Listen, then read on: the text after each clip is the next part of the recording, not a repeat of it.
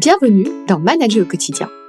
Si vous êtes manager ou si vous espérez le devenir un jour, ce podcast est pour vous. Je m'appelle Rifa Choulet et je suis coach professionnel. Passionné par le management et convaincu qu'être manager, c'est un métier à part entière, j'accompagne aujourd'hui des managers et dirigeants en leur offrant un espace où ils peuvent prendre du recul et réfléchir à leur rôle. Pour aller plus loin dans votre développement de manager, n'hésitez pas à vous abonner à nos actualités sur le site www.lepremierjour.toutattaché.fr. Pour commencer cet épisode, je vais vous proposer une petite devinette. Savez-vous combien de décisions nous sommes amenés à prendre tous les jours? Allez, osez un chiffre 100 500 1000 décisions? Eh bien, la bonne réponse, c'est 35 000. 35 000 décisions par jour, ce qui représente environ 36 décisions par minute sur tout le temps où nous sommes éveillés, évidemment. Alors vous vous en doutez, dans le lot, il y a tout un tas de micro-décisions quotidiennes, pas compliquées, même au bureau, et qui ne mobilisent pas trop notre esprit.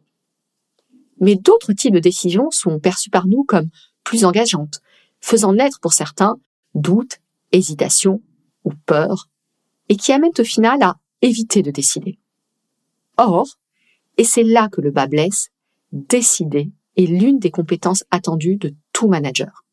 Et c'est pourquoi nous allons décoder ensemble, dans ce nouvel épisode de Manager au quotidien, ce qui se niche derrière cette difficulté à décider et qui peut compliquer la vie des managers, des collaborateurs et des équipes plus généralement.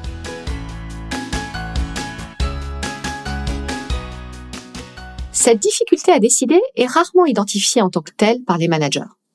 Elle est plus souvent mise en évidence via le ressenti exprimé par des collaborateurs qui peuvent eux-mêmes être managers.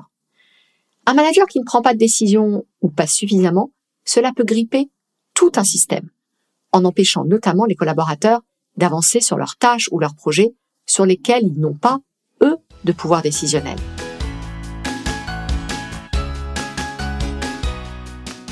Faisons une petite pause syntaxe. En français, le verbe décider regroupe une multitude de sens. Décider, c'est résoudre quelque chose, une difficulté, un problème. Décider, c'est aussi déterminer une action ou l'amener à une conclusion. C'est aussi se prononcer et éventuellement donnant une préférence à une chose, une idée, un concept ou une personne. Pour résumer, on pourrait dire que dans le fait de décider, il y a deux actions majeures, celle de choisir et donc de renoncer, mais aussi l'action de trancher une difficulté, une problématique ou une situation.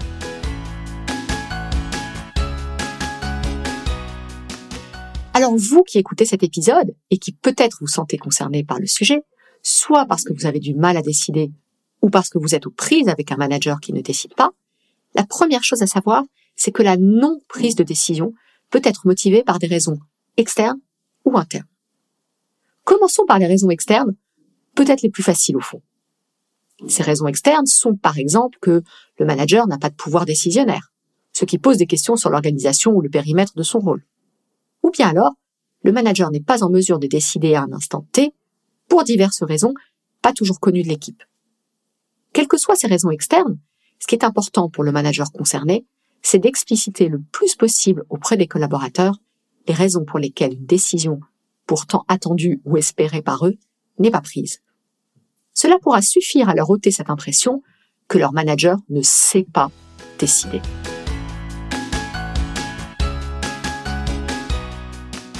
Passons à présent aux raisons internes, celles qui vous sont propres à vous, manager, qui avez peut-être du mal à décider parfois.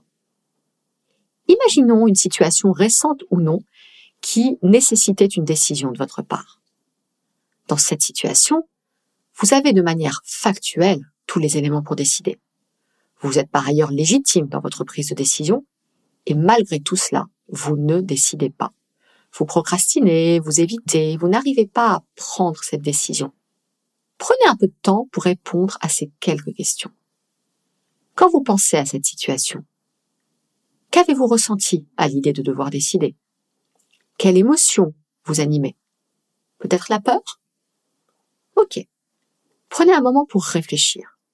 Que dit-elle cette peur? Est-ce la peur de vous tromper, de prendre la mauvaise décision, la peur des conséquences de votre décision? À présent, vous avez identifié l'émotion sous-jacente, je vous propose de la transformer. Pour cela, vous pourriez par exemple vous demander en quoi le fait d'avoir pris cette décision sera important dans votre posture de manager, ou tout simplement pour votre business. Imaginez-vous avoir surmonté votre peur en prenant cette décision. Comment vous sentirez-vous après?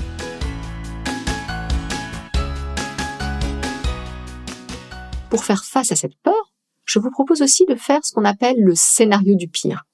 Pour cela, imaginons que vous preniez la décision et que les choses se passent mal. Quel est le pire qui puisse alors se passer? Rappelez-vous, on parle ici d'une décision professionnelle, pas de sauter du haut d'une falaise. Ok. Et si ce pire-là se passe, que se passera-t-il ensuite? Et ensuite? Et ensuite? Posez-vous cette question, et ensuite, jusqu'à ce que vous n'ayez plus de réponse.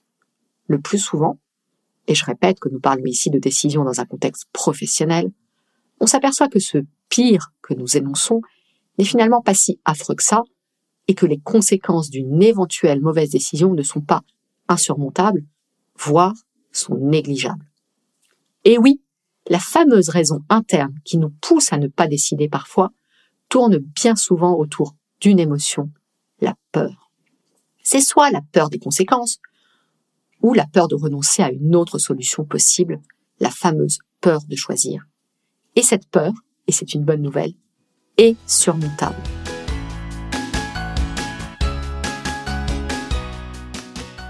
À présent quelques solutions très concrètes pour vous aider à plus décider dans votre contexte professionnel. Tout d'abord, il existe un modèle assez simple pouvant vous servir de structure dans votre prise de décision. Il comporte six étapes qui vous permettront de factualiser et rationaliser le plus possible votre prise de décision, ce qui peut rassurer ceux d'entre vous qui ont besoin d'un socle rationnel et posé. La première étape, c'est d'identifier clairement le sujet nécessitant une décision. Ensuite, il s'agit de récolter les informations nécessaires à la prise de décision. Par exemple, en questionnant un collaborateur qui apporte un sujet sur lequel il a besoin de cette décision de votre part. Puis, il vous faut analyser la situation sur la base des informations récoltées à l'étape précédente. Après cela, vous aurez en main ce qu'il vous faut pour poser des options de décision et les évaluer. Pour ça, vous pouvez utiliser des outils comme un simple pour ou contre pour chacune des options, ou alors établir ce qu'on appelle un arbre de décision.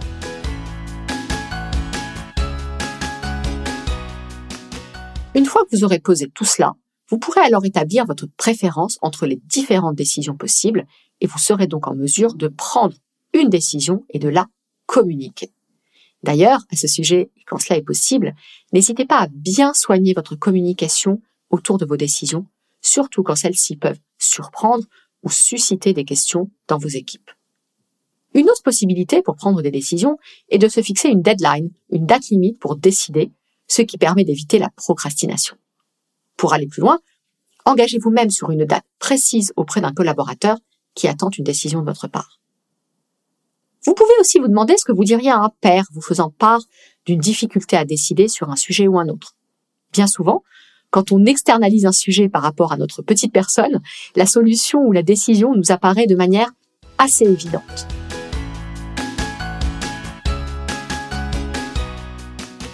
Enfin, et on a tendance à l'oublier quand on est manager, on n'est pas totalement seul et abandonné de tous. N'hésitez pas à vous appuyer sur le collectif qui vous entoure, notamment vos collaborateurs. Bien souvent, ils seront ravis de participer au processus de décision. Alors, échangez, brainstormez, laissez-les vous challenger, challengez-les aussi et testez vos options pour voir comment ils réagissent. De la même manière, vos pairs ou des collègues peuvent aussi être des bons partenaires d'échange sur certaines décisions opérationnelle, stratégique ou humaine. Le tout est de reconnaître que la prise de décision est un terrain sur lequel vous avez besoin de progresser et de vous donner les moyens de vous conforter avant, bientôt, de vous lancer seul.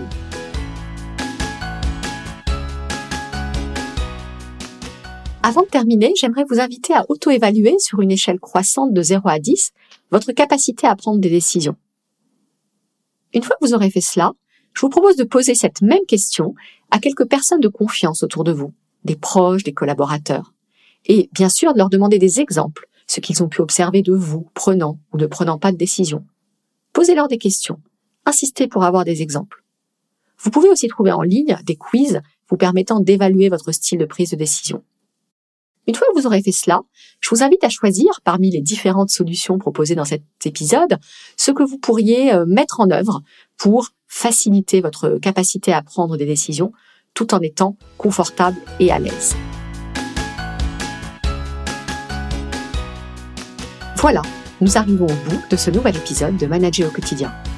J'espère que vous l'avez trouvé utile et que cela vous aidera dans votre quotidien de manager. Cet épisode vous a plu, n'hésitez pas à en parler autour de vous et à me laisser un avis et des étoiles sur la plateforme. Vous pouvez aussi vous abonner pour être notifié des prochains épisodes. Pour en savoir plus, n'hésitez pas à visiter mon site web www.lepremierjour.toutattaché.fr. À très bientôt pour un nouvel épisode de Manager au quotidien.